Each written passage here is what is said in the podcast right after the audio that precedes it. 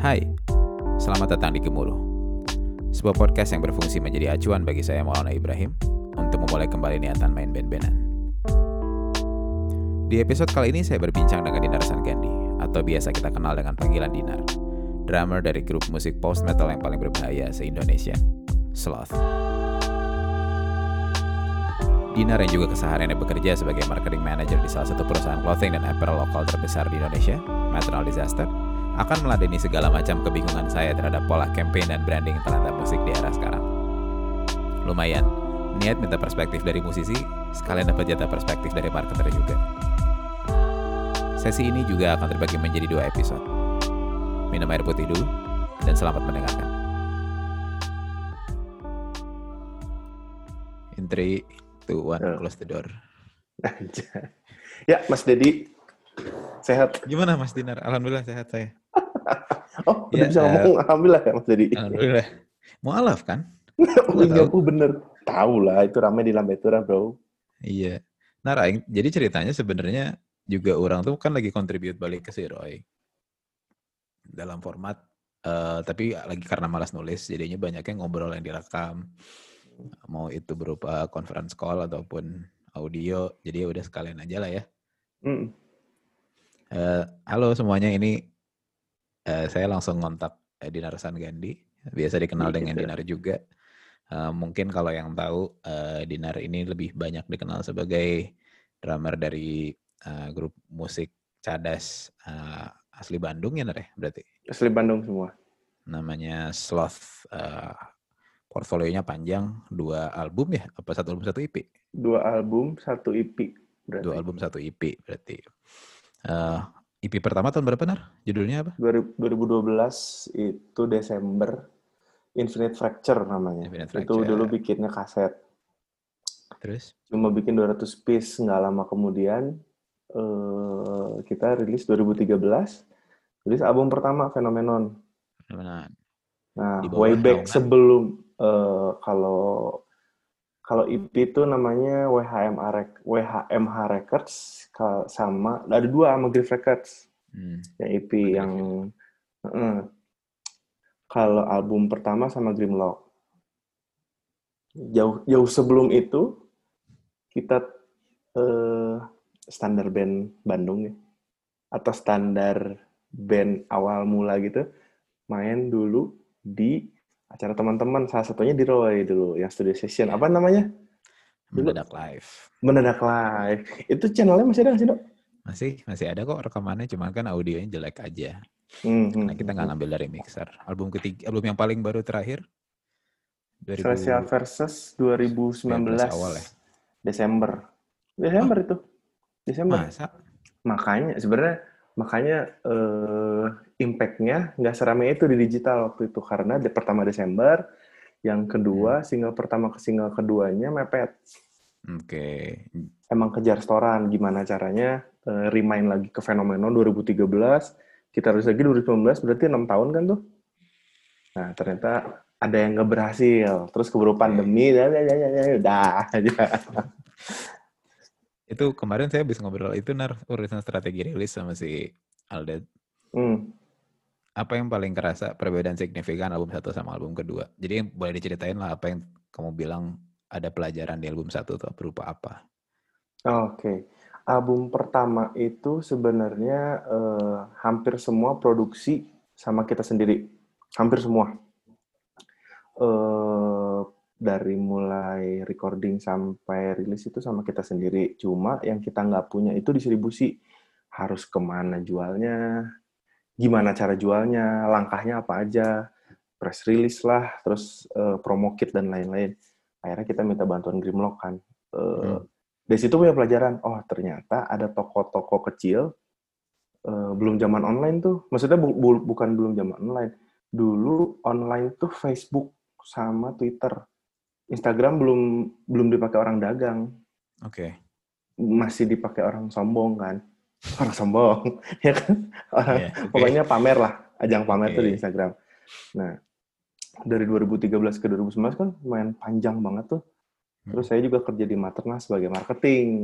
Jadi antara fashion sama musiknya Materna tuh relate banget sama Sloth, jadi akhirnya banyak belajar dari teman-teman di sana uh, perihal distribusi. Udah punya udah punya tuh pelajaran distribusinya, oke. Okay.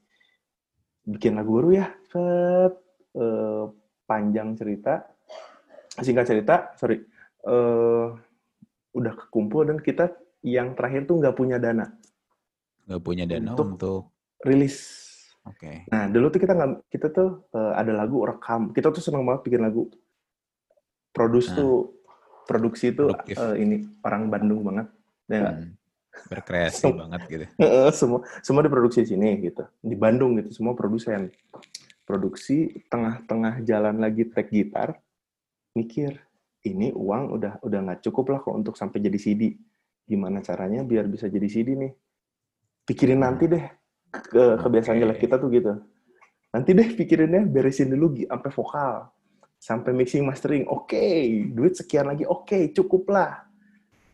Udah tengah-tengah mixing, milih orang mixing. Anjir, ini nggak nggak cukup. Eh, guys, nggak cukup banget uangnya. Dari situ, okay. nah, disaster aja lah. Nah, sebenarnya uh, kita di... Jadi sebenarnya si secara materi dan rekaman hmm. tamat sampai sebelum mixing aja itu dari tahun hmm. berapa selesainya?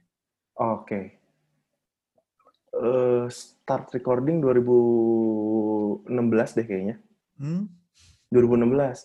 Karena gini dok, si Dede itu kerjanya kan di Purwakarta, satu. Hmm.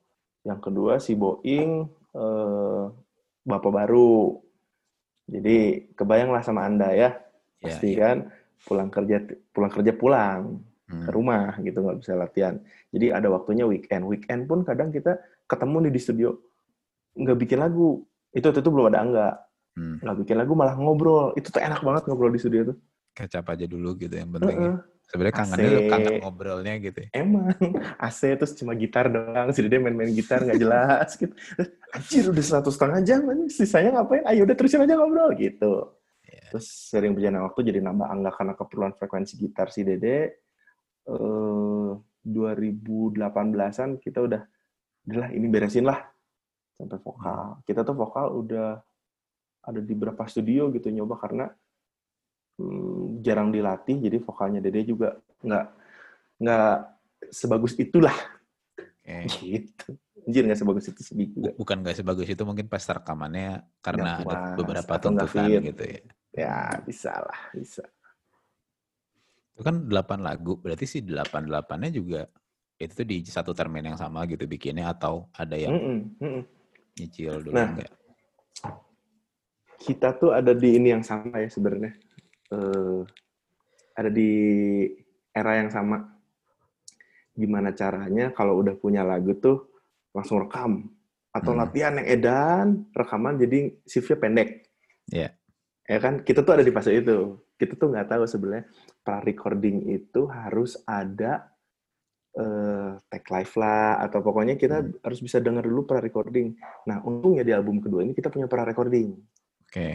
Jadi kita waktu itu punya punya sembilan lagu hmm. untuk direkam di album kedua. Akhirnya enaknya ada pra-recording kan kita bisa, oh kayaknya vokal enak masuk part ini nih. Kita kita udah hmm. punya rekamannya gitu.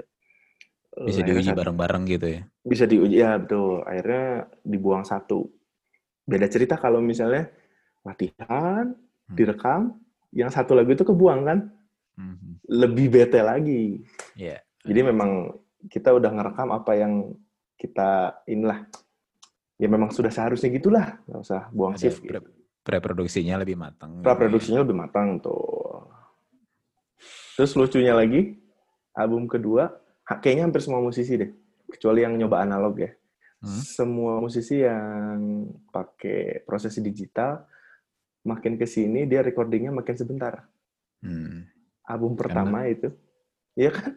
Album hmm. pertama, habis berapa shift itu anjir lumayan lah. Drum doang kayaknya enam shift gitu. Bass doang berapa shift. Kemarin mah cuma habis dua sampai tiga shift, nggak apa pakai satu shift aja. Lagu, delapan lagu itu kan hampir semuanya di atas lima menit padahal.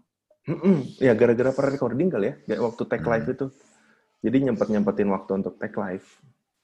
Udah ini kali apa? Jadi gitu. Secara workflow-nya mungkin udah di betul, ini, ini, di pelajaran yang lama gitu. Itu juga kalau nggak salah dapat dalam tanda kutip nyontek sama band-band yang udah ada sih. Saya lupa ngobrol sama siapa, yang yang jelas ada yang ngomong, udah eh, kalian pra-recording aja dulu si Take Live gitu, biar inilah fill in gimana, vok, eh, vokal gimana, itu instrumental. Sampai sekarang masih ada rekamannya.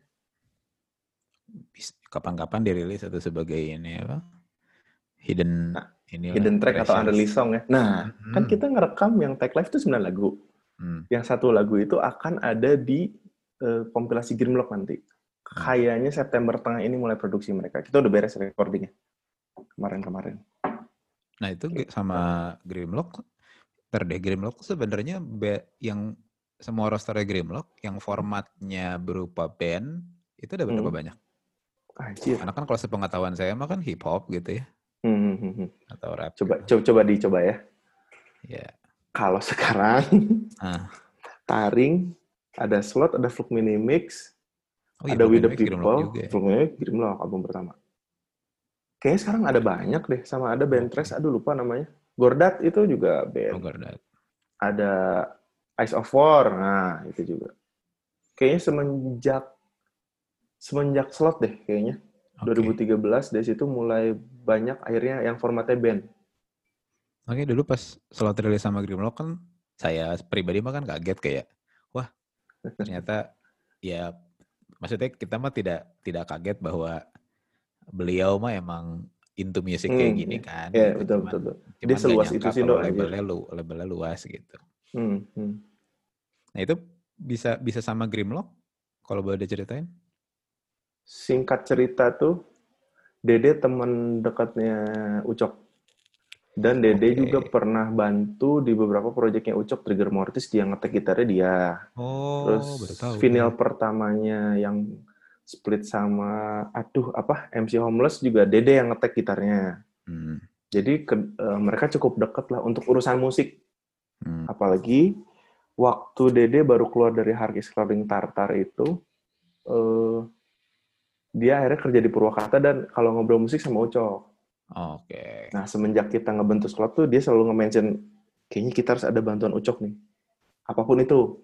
Ya, hmm. nulislah entah ngasih lirik kek atau apa gitu. Akhirnya saya milih udah aja deh distribusi gimana kok sama Grimloc. Karena kita bener-bener blank. Nggak hmm. tahu harus kemana. Maksudnya kita juga ada di era itu nggak? Iya nggak? Iya. Yeah. Ya, Anda sama Gregory juga atau sama siapa sebutin band kamu yang dulu-dulu. Ya, kita nggak nggak pinter distribusi. Kita cuma yeah. tahu gimana. Cuma tahu bikin. Pertama bikin, yang kedua kita cuma tahu bawa flash disk, colokin ke warnet. Warnet. Ya kan? Mm. Caranya gitu. Kita nggak tahu distribusi C D. Dan kita tuh nggak nanya. Mm-mm, bener. Nah, bener. Kita di Slot ya maksudnya. Kita tuh nggak nanya. Sama kok terjadi di saya. Ya itu. Soalnya kita satu tongkrongan. Iya. Ya pasti nggak nggak jauh beda lah. Iya. Nah ini juga kemarin ngobrol sama si Alda hal yang sama gitu. Peranan label gitu ke ke band tuh untuk di kondisi sekarang tuh kayak udah sampai apa batas bukan batasan ya ekspektasinya tuh label terlibatnya di hal apa gitu, apa yang waktu pas bahas sama si Aldet Hills tuh demandnya apa sama Fast Forward gitu dan sebaliknya, sampai ada terlontar kesimpulan bahwa ya udah emang selain distribusi juga kita mau mendompleng apa maksudnya si butuh domplengan ke bawah ke bawah banget sama nah, ya, sama labelnya begitu besar brandnya Fast Forward ya, gitu ya, ya, itu ya. Kejadian juga nggak di Slot? Kejadian, kejadian banget. Jadi, eh, ya kita tahulah di di tahun-tahun tersebut dua ribu dua belas dua ribu tiga belas tuh Grimloc tuh kental sama eh, oke okay, ini record labelnya hip hop karena mungkin pertamanya ada I Feel Six hmm. dan lain-lain lah eh, lupa apa aja. Terus ya, Crowbar, Dois gitu. Ya, ya gitu-gitu. Nah, eh, kalau kita ngomongin dari ilmu marketing kita kan butuh cross market ya nggak sih? Mm-hmm. Gimana caranya? Soalnya gini dok, uh, yang demen musik Slot tuh ada, cuma nggak banyak. Mm. Nah, tapi, kita memula... tapi si, si yang ada ini tuh sangat-sangat ngulik. Betul, satu. Yang kedua uh, loyal. Mm, Terus loyal. Juga maksudnya cross market bukan pengen maksa orang buat dengerin Slot, biar dia tahu aja. Mm. Uh, biar terpapar aja dulu gitu. Ya gitu lah. Singkatnya mah gitu. Ada, ada musik metal yang se, se seculun ini gitu ya. Kalau post metal kan culun, namanya aja udah post metal gitu, hmm. bukan death metal gitu, bukan heavy metal apa gimana gitu ya. Uh, ada ragam musik yang kayak gini ceritanya, dan yang mainnya tuh ini loh, si Dede punya background ini, dia dulunya anak punk dan lain-lain lah gitu. hmm. Intinya ya cross market sih, singkat cerita ya cross market aja udah. Iya, jadi itu penasaran kayak seberapa jauh sih maksudnya ketika udah sama Grimloc, jadi ada apa aja yang jadi bisa didapat? Uh, apa ya? ya? Ya jelas kita uh, jadi nambah teman mah jelas ya. Hmm. Uh, selain itu cara distribusi, cara uh, cara nulis sesuatu itu kayak gimana? Soalnya kita banyak ngobrol juga sama Ucok kayak uh, insight dia perihal desain itu cukup jadi concern dia juga, insight dia sama oke okay, uh, setelah rilis tuh ngapain, promo promo tuh gimana, apa harus ke radio, musik-musik kayak kita ya enggak juga, media kan banyak banget, apalagi waktu itu waktu zaman Phenomenon baru rilis, Jakarta Post tuh uh, kayak nggak tahu lagi gencar-gencarnya lagi ngelihat banget sama musik yang uh, let's say side stream lah gitu, seru sih. Terus Jakarta Post kan yang nulisnya Marshal Tito juga, terus yeah. jadi tulisannya bagus gitu, meskipun banyak yang ngerti karena bahasa Inggris ya, hmm. cuma bagus banget cing doi gitu yang nulisnya, dia punya band apa-apa, backgroundnya juga keren lah gitu. Yeah, trivia tuh saya jadi ingat satu hal, tri- Marshal Tito itu yang membuat saya bi- mikir kalau nggak usah nggak usah nulis bahasa Inggris, tau gak gara-gara apa? Gara-gara Marcell Thee itu nulis bahasa Inggris sebagus itu, tapi sama hmm. saja mangkatnya bahasa Indonesia. Asli. Nah, lu. Hmm. Oh, jadi di saya tuh kayak, aduh saya mau udah bahasa Inggris sebelum sebelum mau apa sih nulis bahasa Inggris, Marcell Thee aja yang sejago itu pakai bahasa Indonesia, jadi ada perasaan nah, iya. itu aja. Tapi tantangan nggak sih nulis tantangan. Lirik bahasa Indonesia? So, uh, soalnya gini, nggak tahu siapa yang pernah ngomong, kalau nggak salah Aryan deh, ngomong aku sayang kamu sama I love you tuh kayaknya lebih keren I love you. Be- beda ya, gitu ya. Mungkin uh-uh. Nah, kita tuh pengen nyoba hal itu sebenarnya di Sloth, karena udah tiga rilisan ini kita belum pernah sama sekali nulis lirik bahasa Indonesia. Oke. Okay. Kalau band anak-anak mungkin yang kenceng tuh Alice udah pernah nyoba, hmm. Haul juga udah, dan beberapa band lainnya yang let's say circle maternal gitu. Iya. Yeah. Yang di scene di scene itu ya jarang yang nulis bahasa Indonesia dan susah. Kalau di Sloth lirik berarti semua di Dede atau bagi-bagi? Enggak. Dari kamu banyak ya? Enggak, gini. uh, kita tuh penggemar musik ya, tapi kita hmm. bukan pembaca.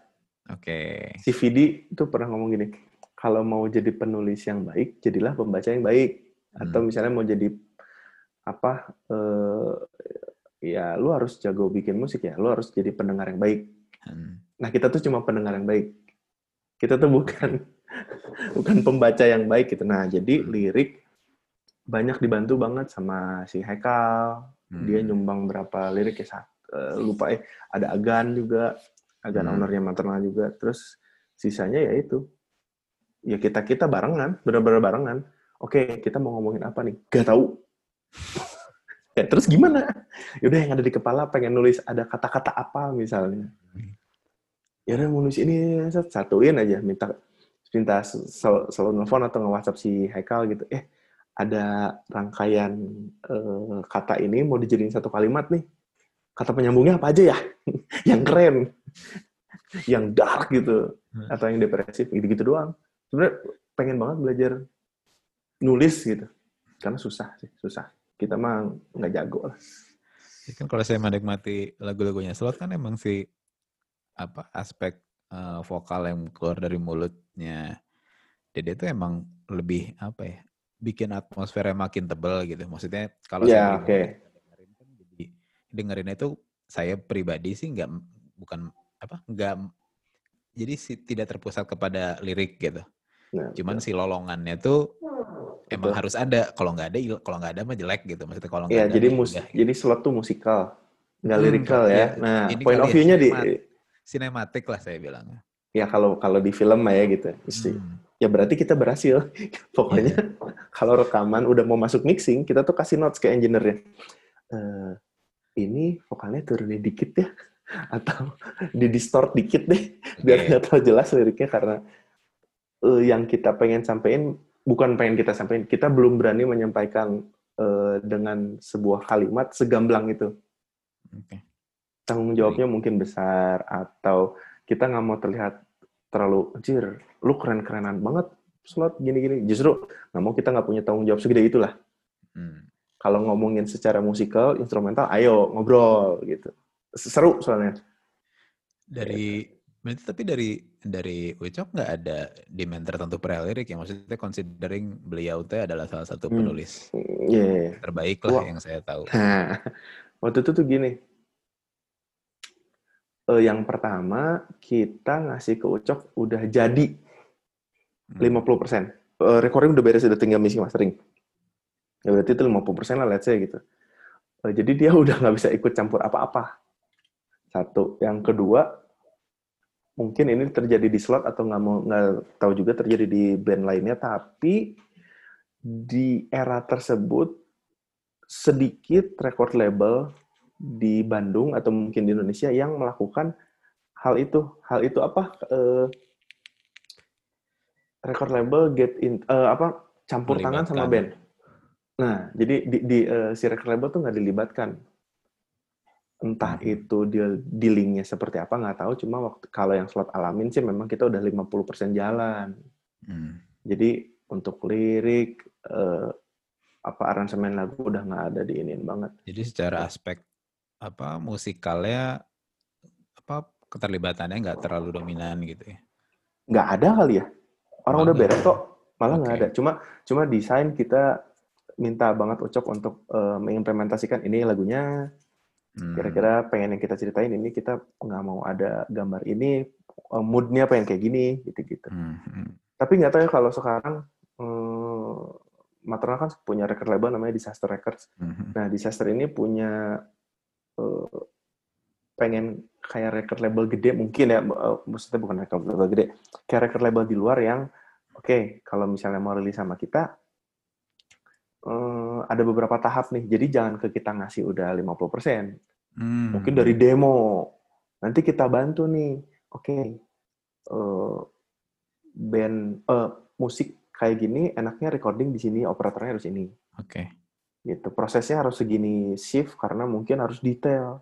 Atau ah ini mah take live lebih keren. Hmm. Karena mungkin ngejar apa ada noisinya dan lainnya juga nggak tahu. Nah, jadi, Disaster tuh udah melakukan akan melakukan hal itu. Jadi nggak secara artistiknya di-guide gitu ya?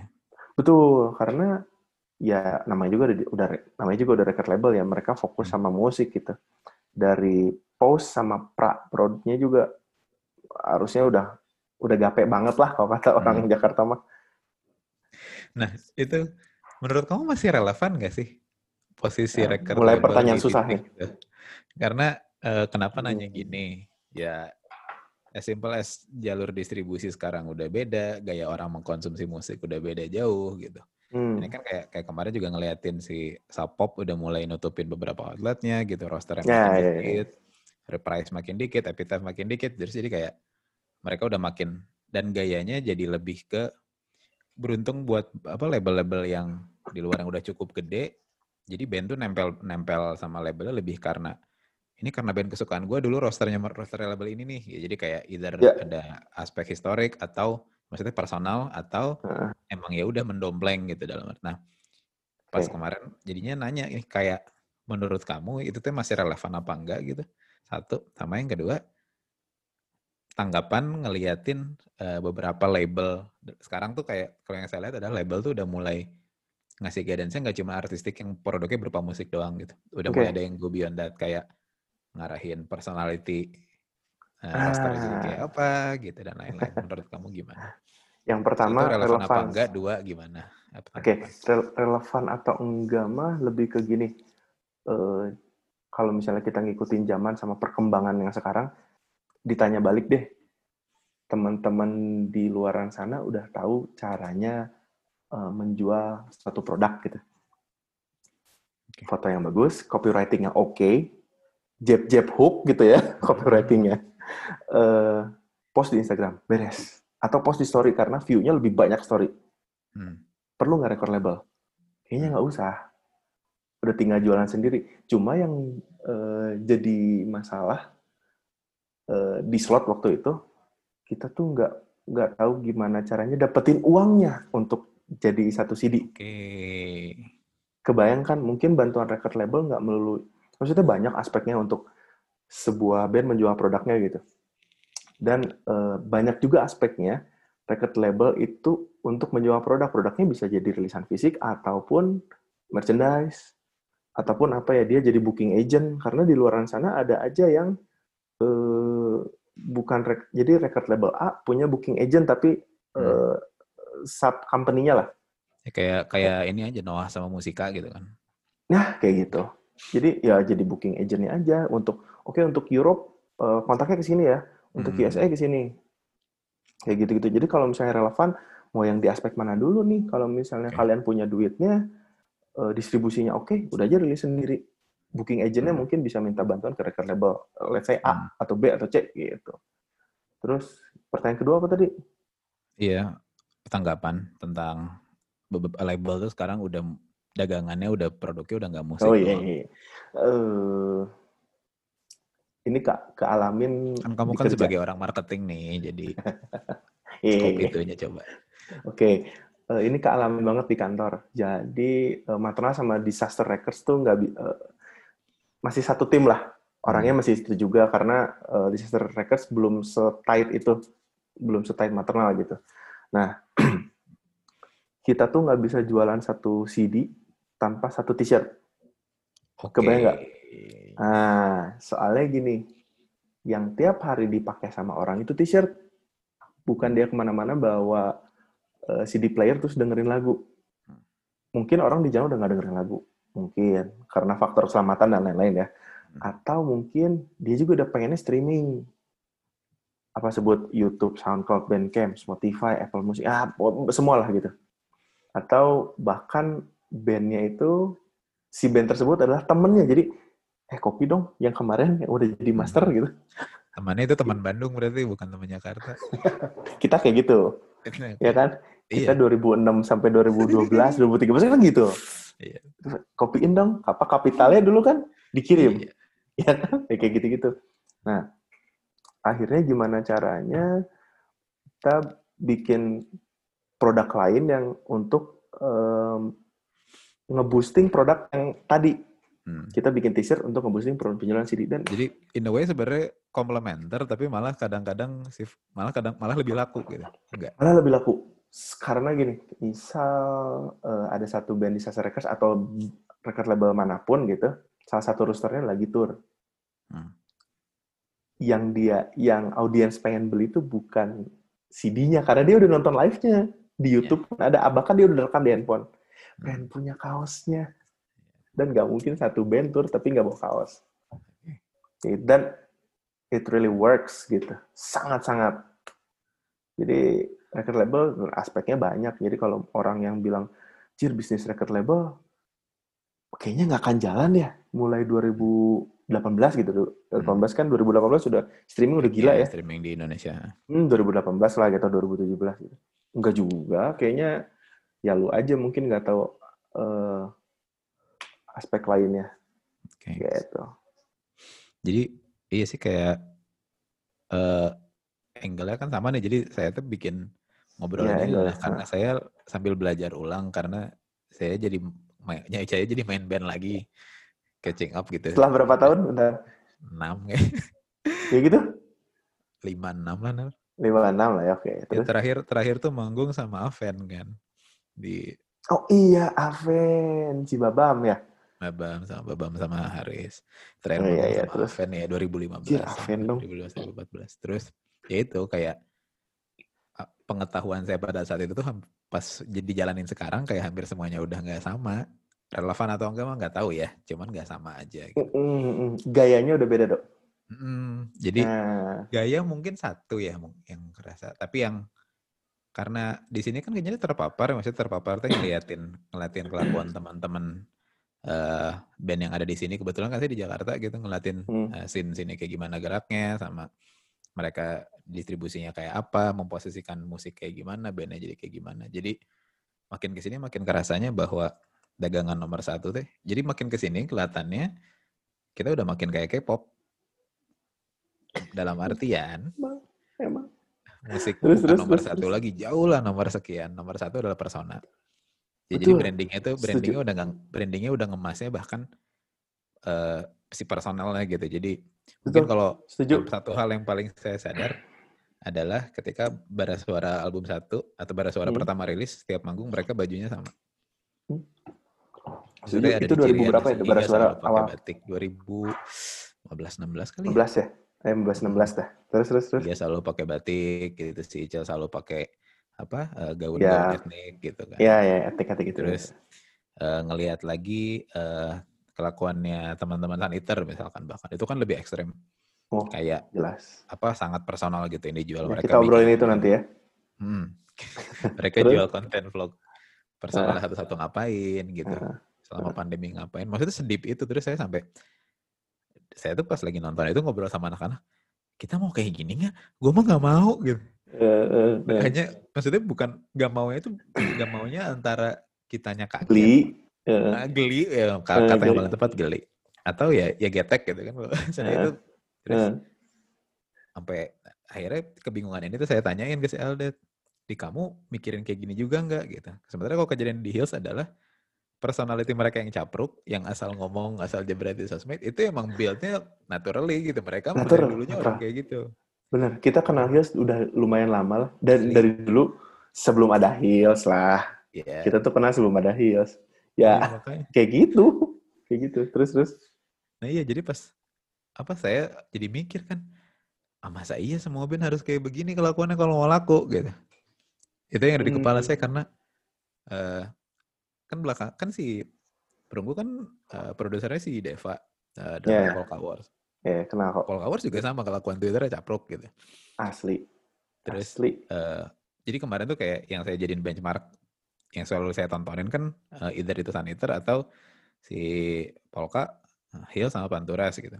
Kalau Panturas mm-hmm. mungkin mereka wajar jenaka karena bukan wajar. Musiknya represent ya. Betul, secara musik tuh uh. relate gitu. Oh ini mah jenaka gitu mereka tuh. Uh. Tapi pas ngelihat Hills sama Polka kayak, hah begini. Sampai si Aldet cerita kalau Hills tuh sampai ada yang mention apa nanya, oh ini tuh akun band. Saya kira akun shit posting meme gitu. Di Twitter. Di Twitternya makanya. Di Twitter kan mikir. Sampah pisan anjir. Nah makanya. Hills tuh kacau. Hills tuh kacau di Twitter. Asli, tapi engage banget nar kalau misalkan lihat number sih.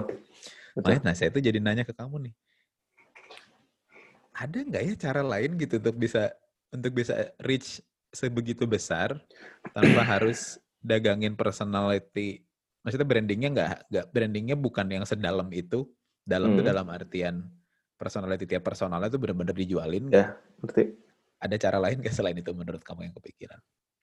Kalau zaman sekarang sebenarnya kalau dicari ada mah ada, cuma nggak caranya kayak gimana nggak kepikiran ya kalau ditanya secepat ini. Cuma e, kalau misalnya dianalisa e, ke belakang, dulu caranya nggak kayak gini karena medianya banyak banget. Hmm. Kebayang? Jadi hmm. misalnya e, media cetak atau media di T V itu sering meliput dalam tanda kutip mereka behind the scene-nya lah. Mm-hmm. Eh, misal siapa yang let's say satu band gitu ya, itu misal Sloth deh gitu, misal masih ada M T V gitu, tiba-tiba mm-hmm. ada M T V uh, latihan bareng nongkrong atau bareng, la- nongkrong bareng gitu atau apa, eh Sloth uh, lagi latihan ya kita datang ya ngeliput gini-gini, personalitinya keluar di situ. Mm-hmm. Cuma kan karena uh, apa ya ya karena sekarang mau ngapa-ngapain udah gampang banget gitu ya, sekarang ngerekam pakai handphone, kucing saya misalnya lagi main-main rekam pakai handphone, post di YouTube bisa viral atau trending atau apapun itulah gitu. Hmm. Nah kalau zaman dulu kan enggak. Hmm. Cuma kalau ditanya balik lagi ke pertanyaannya caranya gimana? Mungkin konten pilarnya harus jelas. Oke. Okay. Mulai dari mana nih? Misal awareness dulu, engagement, traffic atau sampai ke conversion gitu. Ah. Caranya kayak gimana? Tergantung dari persona dari bandnya dulu, dari whole package dari si whole bandnya dulu. Oke, okay, bandnya cool gitu ya. Misalnya Sloth kan hmm. bukan yang nge-vlog gitu. Guys, kita lagi latihan. Kan enggak. Mungkin ini aja konten pilarnya. Oke, okay, kita lagi latihan cukup foto si Angga, lagi megang gitar, lagi ngatur E Q gitu. dengan copywriting yang sekeren itu. We're working something, bla bla bla bla bla gitu. Anjir gitu. Dan harus seaktif itu ternyata di Instagram. Okay. Kebayang nggak sih? Uh, kalau misalnya si band-nya uh, punya awareness terhadap uh, content creating, dan lain-lain, hmm. ada empat content pilar tersebut, awareness, engagement, traffic, sama conversion gitu. Conversion jadi dia produknya terjual gitu. Kalau misalnya dia concern sama hal tersebut, dalam kurun waktu satu tahun postingan di Instagram itu akan tight banget. Hmm. Terserah deh followersnya mau banyak atau sedikit, tapi kalau misalnya itu menarik, itu akan di-reshare sama teman-teman followersnya. Hmm. Kayak misalnya, hmm. uh, oke, okay, Slot ceritanya lagi bikin lagu baru nih. Kita ada potongan lima detik. Oke. Okay. Uh, satu satu riff gitu. Itu lumayan jadi, apa ya, uh, ya jadi orang buat engage orang lain. Oke. Okay, okay. Misalnya, uh, ada satu orang yang uh, follow Slot, akhirnya dia nge-post di story-nya. Dengan caps, dengan tambahan captionnya dia, bla bla bla, anjir ternyata Slot mau rilis album lagi nih atau bikin single atau apa gitu. Orang jadi ngeklik, jadi profile visit, jadi follow, hmm. jadi bla bla bla, panjang. Sebenarnya ada, cuma langkahnya akan lebih panjang, lebih lama yeah. mungkin. Beda cerita kalau misalnya kayak kita dulu sering banget ngobrolin Erix Soekamti, ya nggak sih? Mm-hmm. Secara Salah personality, gitu. Ya gitu. Ini kita ngomongin yang mainstream. Uh, Erix itu membangun personality uh, dirinya sendiri, uh, kayak gitu caranya dia bikin diary lewat video, dia bantu banyak orang, dia bikin sekolah animasi dan lain-lain, yang mana uh, orang-orang di luar atau di luar sana yang nggak tahu er, uh, Endank Soekamti jadi tahu, orang animasi jadi tahu, oh Erix Soekamti tuh vokalis Endank Soekamti bla bla bla bla bla, jadi panjang kan akhirnya. Yeah. Masuk ke pusatnya apa Endank Soekamti, dia mau nambahin traffic Endank Soekamti dengan cara ngebangun personalitinya. Jadi entry point-nya nggak lagi dengan search Endank Soekamti di YouTube, eh di Spotify, yeah. tapi lihat vlog Erix Soekamti baru dengerin Endank Soekamtinya. Uh-uh. Gitu. Apalagi Instagram uh, itu ngehe-nya, Instagram sama YouTube itu ada suggestion. Hmm. Misalnya kamu lagi nonton apa ya? Lagi nonton, saya kan lagi demen lagi nontonin baseball nih, M L B. Hmm. Itu jadi ada suggestion ke yang lainnya. Oke. Okay. Uh, highlight uh, pertandingan A, highlight apa apa apa, sama juga kayak halnya musik gitu. Suka nontonin Endank, uh, suka nontonin Erix Soekamti, akhirnya jadi eh Erix Soekamti, en, Erix Soekamti ada Endank Soekamti itu apa, apa apa jadi hmm. jadi deep, deeper gitu. Iya. Yeah. Ya, itu kan. Kebayang nggak sih? Kebayang. Jadi gitulah, jadi gitulah gitu. Mungkin... Nah, jadi saya tadi menarik pas kamu ngomongin si pilar terakhirnya kan urusan conversion nih. Mm-hmm. Kalau misalkan ternyata ada satu grup musik gitu, ini ngomonginnya masih konteksnya industrinya ini ya apa? Uh, performing music ya. Oke. Okay. Uh, produknya ada berupa musik gitu. Ketika mm-hmm. udah mulai ngelewatin segala macam prosesnya, menjalani si pillars tersebut, tapi ternyata conversionnya mereka lebih laku AdSense di YouTube daripada rilisan play rate di Spotify. Oke, okay. oke. Okay. Itu misalkan, kalau bandnya dia punya vlog gitu ya, misal yeah, saya vlog misal, atau apapun itulah. Okay, pertanyaannya okay, adalah misalkan Slot mengalami kondisi tersebut, kamu ikhlas apa enggak? Misalkan Slot lagi. Vlogging gitu, ngejablay gitu ini kayak. Ngejablay uh, ya. Nge- ya. Kalau misalnya, kalau misal pertanyaan itu, kalau, kalau misal pertanyaannya kayak gitu, mungkin konsep bandnya pun nggak akan sekul ini. Oke. Okay. Slot tuh memang dibikin nggak uh, ngejablay. Cuma hmm. kalau misalnya kita mundur lagi ke belakang, Slot tuh adalah uh, band post metal yang ngejablay dalam tanda kutip, lagi musim apa kita gandrungi, hmm. ya mau nggak mau ya gitu aja, sikat aja karena berhubungannya sama conversion. Kita pengen musik kita didengar, entah itu dibeli C D-nya atau dia streaming yang berbayar, ataupun dia ngerip C D-nya dari teman-temannya. Hmm. Kita benar-benar uh, kita tuh pecinta pisan rilisan fisik gitu. Kita hmm. kita tuh suka ngobrol banget C D, kaset, vinil gitu ya. Yeah. Cuma di luar itu juga kita nggak bisa maksa orang untuk beli. Hmm. Uh, kalau kita ngomongin audiens ada A, B, C, D, E mungkin ya. Ada aud- sorry gitu. Misalnya ada audiens yang D sama E, tapi sukanya post metal, tapi nggak ada duitnya buat beli C D. Akhirnya apa ya, misalnya streaming lah, atau dia nge-rip C D dari teman-temannya apa gimana-gimana gitu. Itu juga nggak masalah juga sih, tapi si audiens D sama E ini juga harus dihibur dengan cara yang lain. Misal ya tadi yang YouTube tadi ya, bikin vlog dan lain-lain gitu. Karena uh, ngalamin nggak gini, ada M T V Clips, nonton banget kan deh kita S M P, S D gitu. Ketika rumah itu Travis Barker, i, orang baru mau ngomong itu loh, ada rumah Travis Barker atau rumahnya Tony Hawk, itu tuh pengen tahu yeah. banget kan gitu. Terus T V nggak yeah. bisa diulang zaman dulu loh, belum ada YouTube gitu. Jadi ketika itu muncul di T V, kita tuh benerin nonton yang anjir, ternyata Travis Barker tuh personalitinya gini, kelihatan dari rumahnya yang bentuknya bla bla bla bla. Hmm. Tony Hawk tuh sebenarnya nggak se-skateboard itu, yeah, itu suka yeah. banget musik apa-apa. Ini cuma contoh gitu. Nah, balik lagi ke yang perihal vlog tadi, kayaknya dibilang perlu nggak perlu, ya perlu-perlu juga gitu. Kita semua kan haus akan hiburan ya. Terlepas hmm. itu hiburan yang mau musik lagi, atau hiburan yang makanan, atau apapun itu gitu. Film ya, lah jadi, atau apa. Itu kayak, berarti kalau misalkan saya nangkap dari apa yang kamu jelasin barusan, untuk kamu pribadi atlas ya, kalau misalkan nggak untuk Sloth, masih istiqomah terhadap core produk kamu gitu, terhadap ya itu istiqomah. Iya. Ya. Enggak pemilihan katanya istiqomah eh. Iya, apa ya? Iya, enggak apa-apa. Konsisten, cuma konsisten. lucu. Cuma lucu aja karena kita biasa ngobrol bukan hal kayak gini. Ya. Anda ngomongnya istiqomah gitu. Jadi, oh ya oke. Okay. Oke, enggak apa-apa. Saya itu sebenarnya lagi awas, awas, awas. Waduh. Ya, terus terus. Iya, sama itu karena apa? Eh, belakangan ya menangkap fenomena itu aja gitu, ngeliatin bagaimana K-pop bekerja gitu, ngeliatin hmm. bahkan yang saya kan sempat ada kecurigaan kayak oh mungkin ini mah hanya works di Indonesia ya, urusan apa konten yang ngasih tahu personal band apa way way deeper than musicnya gitu, hmm. kayak orang-orangnya kayak gimana, B T S setiap hari itu behind the scene terus lah gitu urusan mereka recording, bahkan ya. Ada satu band yang kontennya adalah satu orang disuruh thrift shop kemana gitu. Ini fashion gue kayak ya. apa gitu. Bahkan apa ada yang sampai ya. segitunya.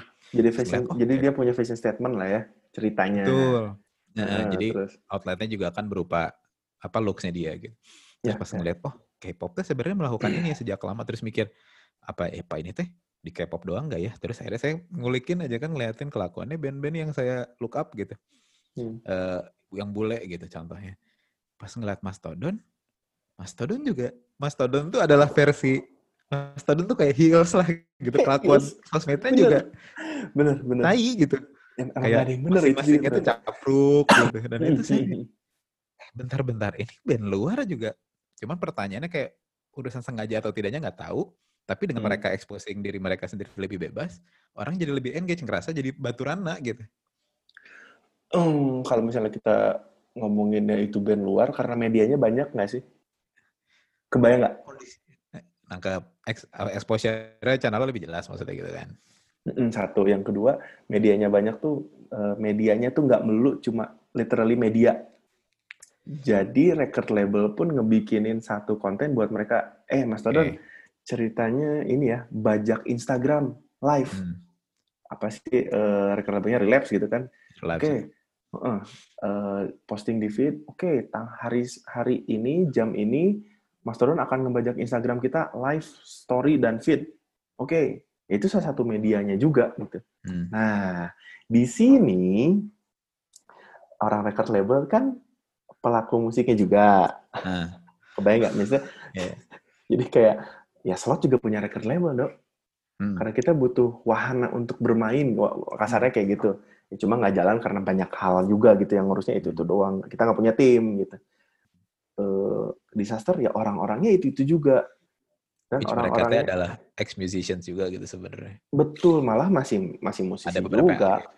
Heeh, uh-uh, gitu. Iya, nggak ada di sini orang yang bukan pelaku musiknya.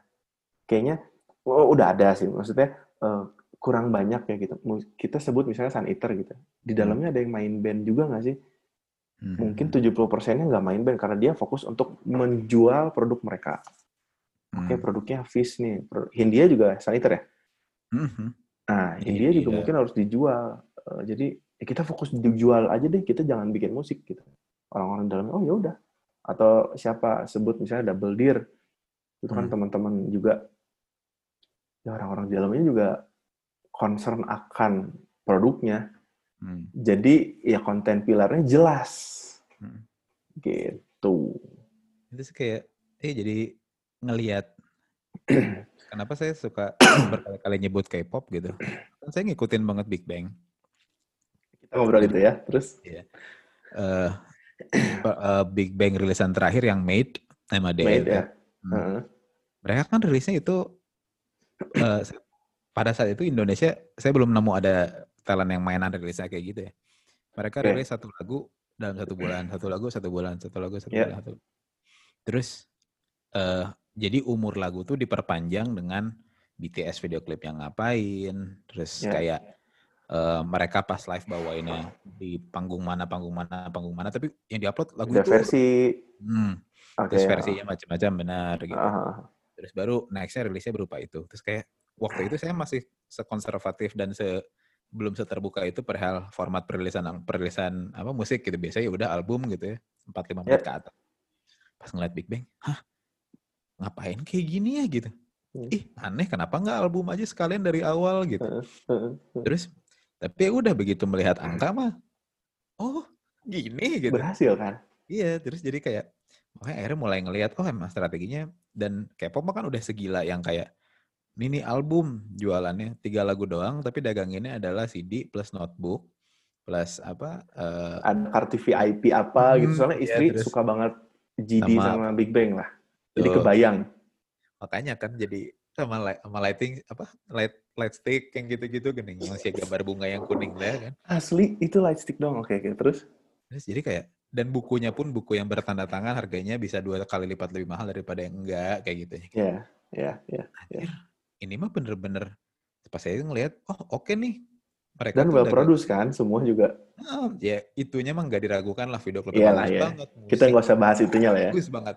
Uh. Jadi ngelihatnya lebih ke anjir ini mah beneran dinabiin sih orang-orangnya teh gitu. Gitu.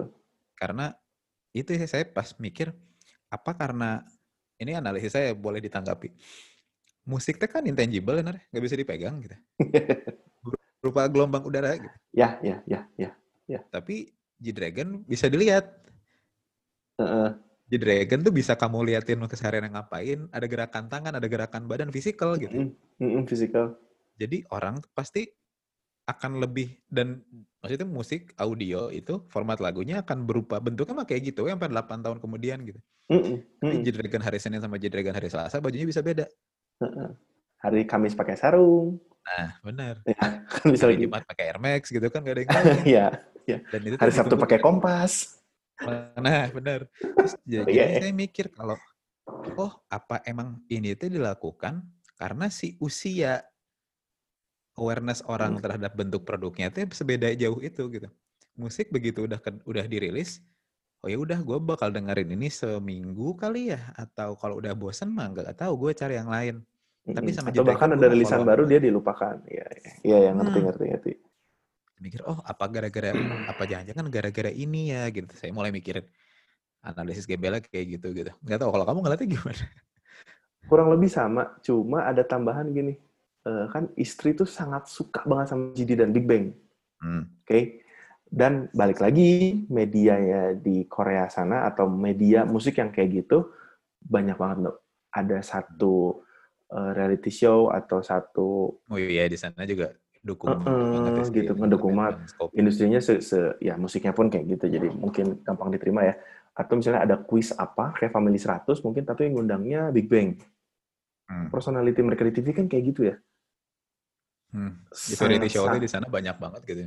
Betul, terus akhirnya uh, sempat lihat Instagramnya G D gitu. Itu beda banget. Yang hmm. kita lihat di layar sama yang di, di handphone gitu, di Instagram gitu. Yeah. Anjir, ternyata artsy berat anaknya, ternyata sesnob itu gitu. Orang yeah. lain belum musim pakai old school waktu itu, fans old school jadi ramai banget. Yeah, tahun dua ribu tujuh belas dua ribu delapan belas tuh jadi ramai banget gitu. Atau Air Force One uh, juga kan gara-gara Air Force One ya, itu, uh, kan akhirnya sampai ada Saniter seriesnya. plus minus one-nya itu kan. Nah, ternyata di luar kealayan dalam tanda kutip, ternyata si G D tuh sesnob itu, sedip itu juga sama art. Oke. Okay. Nah, waktu itu, waktu itu nganter istri dua ribu tujuh belas atau dua ribu delapan belas gitu, G D ke Jakarta kan. Mm-hmm. Main di B S D ya? Eh, bukan B S D, apa namanya? Tangerang tuh? Iya, yeah, Ice. Ya, yeah, Ice. Uh, ki, ada satu mall, apa ya, lupa deh. Pokoknya uh, G D datang ke Indonesia, nyampe di Indonesia, dia datang satu mall cuma pengen beli spidol. Dia tuh seneng banget coret-coret sepatunya, coret-coret casing handphone. Ya, istri kan cerita, itu ngapain gini-gini. Jadi tuh gitu, orangnya artsy banget. Dari situ mulai ngeliat Instagramnya, oh ternyata indu, industri musik K-pop itu nggak, dalam tanda kutip, personalitinya nggak sealai itu. Hmm. Mereka pun pengen nge-build dirinya sendiri bahwa, oke, okay, gue butuh duit dengan cara uh, ngejablay kayak gini, tapi uh, on the other side tuh gue sebenarnya kayak gini. Hmm. Ya kelihatan lah dari brandnya Fishman One kayak gimana sih gitu, sangat-sangat edgy berat lah.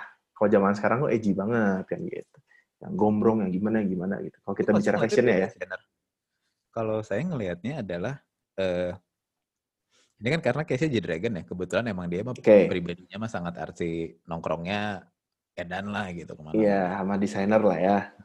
Itu kan ada ada talent-talent hmm. K-pop lain yang udah aja gue mah nurut aja gitu kayak. Ya. Nah, nah kalau saya ngelatih G D kenapa spesial? Karena dia reach-nya dapat di dua dapat di dua jenis market yang sangat berbeda gitu kan. Iya sih. Di saya kamu Dika yeah, dapat yeah, yeah. gara-gara yeah, kita ngelatih yeah, sisi yeah. artinya gitu. Iya, yeah, kita lihat di, fashion statement-nya lah. Iya, yeah, sementara hmm. kita ngelihatnya teteh-teteh uh, K-pop Garut gitu. Mereka lebih sukanya mereka bodo amat sama G D tiba-tiba posting yeah. lukisan enggak jelas kan. Asli. Sukanya jadi sukanya jadi mukanya doang gitu. Dia jadi selfie ya. Ya gitu. Nah jadinya kayak K-pop Garut lah anjir. Jahat. Ya, warga Garut. Cuman saya intinya jadi ngeliatnya kayak hmm, ngerti ngerti ngerti. Jadi eh, G-Dragon adalah salah satu studi kasus yang menarik gitu. Kalau saya mengeliatnya dia berhasil karena eh, secara apa eh, dirinya sendirinya pun kuat dengan ada atau okay. tidaknya si label. Cuman yeah. bedanya si label membuat yeah. dia risetnya jadi jauh lebih luas gitu. Cuma saya nggak tahu uh, awal mulanya jadi se-artsy itu nggak ya? Nah itu kan kalau kalau karena apakah saya... karena dia udah punya duit jadi so-soan artsy sih nggak tahu juga ya? Gitu. Jadi kan mungkin juga ya. Saya, asumsinya banyak. Saya nontonin sih, intinya kan dia sama kan, uh, fabricated lah gitu dia modelannya ikutan uh, ya, ya, apa? Ya. Sanggar seninya sana gitu kan? Sanggar seninya sana lah ya betul. Apa trial segala macam nggak diangkat-angkat hmm. akhirnya punya dan begitu udah luas, udah mulai expose nongkrong. Uh, bedanya adalah dia udah bahasa Inggris juga nggak bagus gitu. Ya uh, ternyata yang K-popan tuh bahasa, baru tahu juga bahasa Inggrisnya rada aples. Ya terus terus. Dia, tapi dia berhasil. Ya mungkin kalau taste seninya berarti kelihatan kayaknya memang ada dari kecil kali ya. Maksudnya soalnya dia ya, apa? Kalau ngelihat kan si Big Bang-nya juga bajunya juga dia rata-rata yang nge-guide kan. Nah ya, itu ya. Tuh sama saya juga jadi mikirin. Jadi kan tadi mikirin apa percakapannya dimulai dari apakah kita teh sedang kita tuh dalam artian si skopnya musik Indonesia ya, lagi mm-hmm. mulai main ke sana apa enggak gitu. Main ke sana tuh ngeliatin bahwa kayaknya end product teh udah nggak bisa musik doang deh. Musik dalam format audio ya. Uh. Kan kalau dari dulu kan sampai kita maksudnya kita tumbuh sampai kuliah tuh apa yang kita konsumsi dari musik kan tiga. Audio, video klip, live performance. Ya. Nah, sekarang kan jadi nambah nih personality band-nya. Uh, merchandise dulu lah harusnya. Merchandise empat. Oke, oke. Lima personality si orang-orang. Personality bandnya dulu nih. Karena dulu yeah. kan formatnya adalah kami dari Domino gitu. Gak boleh. Uh. Gak boleh gitu. Lu show off sendiri tuh gak boleh. Domino ya? Yeah. Contohnya Domino. Kenapa yeah. gak Perunggu? Ya udah belum ada pada saat itu kan. Oke, oke, oke. Ngomongnya dulu. Lima gitu. Terus wawancara di M T V juga yang ngomong harus bagi-bagi gitu kan. Dulu kan yang kelihatan yeah. kan kayak gitu. Saksikan kami di... Di sini jam segini, nah, bener. Ya kan? Mic-nya yeah. ngeliling. Iya, yeah, terus pas terakhir ngomong, see you. Nah, yeah, yeah. Saksikan. Saksikan. Itu, nah, makin terus jadi nambah gitu outletnya, teh, eh output produknya berupa personality band-nya gitu. Terus hmm. plus gara-gara si sosmed jadi muncul yang kayak perspektif masing-masing si orangnya gitu. Ada dalam format, ya kayak kita ngeliatin yang Soekamti lah gitu, Mas Erik kemana-mana banget. Asli. Terus Dorima masih sangat musik gitu. Uh. Ya si drummernya juga uh, siapa ya namanya tuh Superstar pokok Mas Tony juga kan. Mas Tony. Ya modelannya emang masih musik juga gitu. Uh, dia Jadinya, musisi berat lah gitu. Uh, gitu. Terus uh. ngelihat anjir. Ya saya mah kan ngeliatnya apakah ini benar-benar pengaruh sosmed kali ya? Maksudnya pengaruh karena udah nggak ada middleman-nya aja gitu media teh. Kita udah punya Instagram juga udah bisa reach ke siapa aja. Jadi ya udah. Hmm. Gua mah akan menyuarakan apa yang gua lakukan gitu. Tanpa peduli si band gua tuh di brandingnya seperti apa. Ini teh jadi agak balik lagi jadi mikir ke kalau emang begitu bentukannya gimana dong nasib band-band yang formatnya mau sekul kayak kalian gitu. Iya iya iya iya iya. Hmm. Tenang. Di episode berikutnya kami masih akan mengulas seberapa berpengaruhnya K-pop terhadap Sloth. Ambil air putih lagi, minum yang banyak. Sampai jumpa di episode berikutnya.